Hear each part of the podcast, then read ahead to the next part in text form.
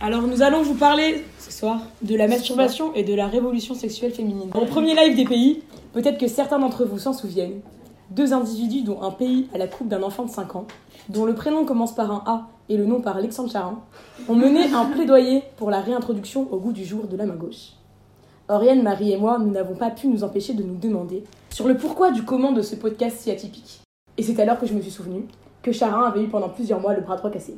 Et étant droitier, cela a compliqué son quotidien, surtout le soir avec sa boîte de mouchoirs. Accroche ta ceinture, on va t'embarquer sur un sujet des plus tabous, le parent pauvre du débat.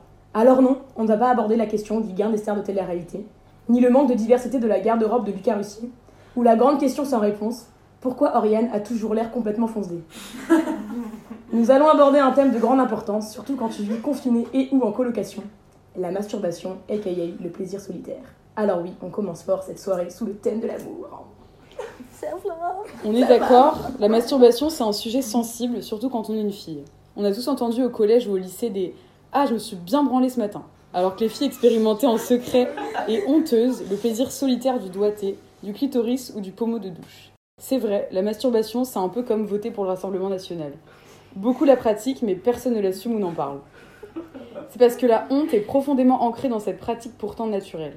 Libérons la masturbation de cet occupant appelé préjugé qui extermine l'acceptation d'une telle pratique si plaisante. Vive la France libre dans l'honneur et l'indépendance. Bon, j'avoue, je me sens un peu mal à l'aise d'avoir amené notre bon De Gaulle et son discours du 18 mai 1940 sur ce podcast un peu frivole. Mais levons le voile sur cette pratique souvent mise de côté dans les sujets de discussion. Petit disclaimer, non, on ne va pas te faire la promotion de Premium sur Pornhub. Non, nous ne sommes pas frustrés. Alors, qui se masturbe? Presque tout le monde. Qui l'assume? Plus les hommes, malheureusement. Même si on avance. Et qui assume les tendances qu'ils regardent sur des sites porno? Pas grand monde. Qui se balade avec un t-shirt Pornhub catégorie MILF autant que son maillot du PSG Eh ben c'est dommage. Enfin peut-être pas trop, mais ça serait un peu marrant. Euh, Est-ce que ça serait pas tout bonnement plus simple de normaliser la coutume? Tu n'aurais plus à justifier ta montagne de mouchoirs par des rhumes récurrents, on trouverait peut-être des sites porno plus seulement dans le côté obscur d'internet, et on aurait sûrement moins peur qu'on regarde ton historique. Et Martin qui se promène avec un t-shirt avec une photo de la maman de Charin, marrant. Porno avec la maman de Charin. D'ailleurs, petite info, des pornos féministes existent déjà sur internet. Certains ou certaines en ont marre de ces tutos ratés de relations hommes-femmes qu'on trouve sur Brazzers, Pornhub ou encore HQ Porn. on balance les noms, on est là pour se filer les bons tuyaux. Un gratuit et facile d'accès, c'est Bélessa, un porno fait par et pour des femmes. You go girl. Voilà, en gros, il faudrait instaurer une sorte d'éducation sexuelle, sans slut shaming ou malaise. Alors certes, euh, la série Netflix euh, Sex Education est cool, mais est-ce que ça serait pas juste mieux que le message de fond soit profondément réel? Alors on s'est renseigné, on s'est penché sur un site très méconnu du net, Wikipédia.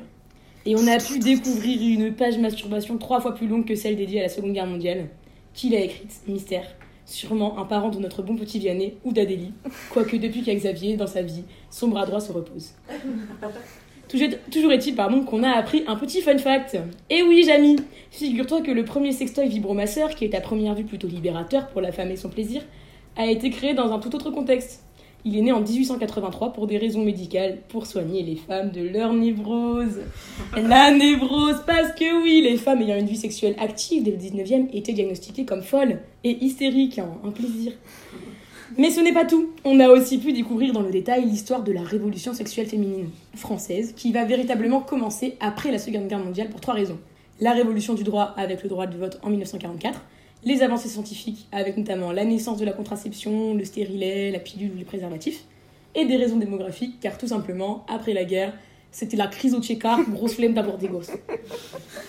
Sans rentrer dans les détails, et pour ne pas vous assommer dès le début de ce live avec une chronique de 10 minutes bien relou dont ma petite Élise est la spécialiste, voilà dans les grandes lignes comment s'est déroulée cette révolution sexuelle féminine qui nous permet aujourd'hui de débattre si librement entre femmes sur des sujets qui, il y a quelques années, auraient été censurés. Alors oui, bien sûr, cette révolution sexuelle n'est pas née de nulle part. On en distinguait déjà les prémices dès les années 20. Les femmes se sont libérées de ce putain de corset à la con, la mini-jupe s'est invitée dans le monde de la nuit et dans le sport, comme au tennis ou au patin à glace. Et c'est aussi à cette époque que les théories de notre bon cher Freud sont devenues populaires et libératrices, mais seulement pour les hétéros. Faut pas non plus le remercier trop vite, le Sigmund, parce que c'est à lui qu'on doit une des plus grosses fake news dans le domaine de la masturbation féminine, qui persiste encore aujourd'hui. Mais qu'est-ce que c'est que cette fake news, Oriane? L'idée selon laquelle les femmes auraient deux types d'orgasmes. Un vaginal considéré comme mature et un clitoridien dit juvénile. Mais c'est un mythe. Il n'y a pas de construction binaire du plaisir sexuel féminin. On n'a qu'un orgasme et il est clitoridien, qu'il soit externe ou bien interne. Alors, après cette étape plus qu'importante dans cette révolution des mœurs, les rapports Kinsey en 1948 chamboulent pas mal de choses.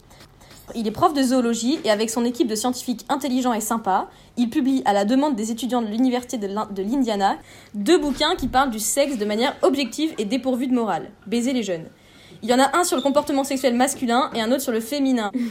Il démontre que beaucoup de comportements sexuels considérés socialement jusque-là comme anormaux, comme les fellations, la sodomie, l'homosexualité ou la masturbation, étaient tout à fait normaux et répandus.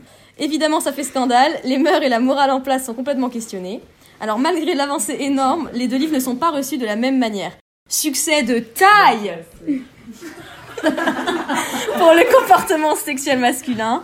Celui sur le comportement féminin choque, la jouissance féminine, demeure un problème. Mesdames, surtout, ne kiffez pas. Tout ça a permis un certain recul de la censure des années 50 à 70, avec la législation en faveur de la contraception en 1967.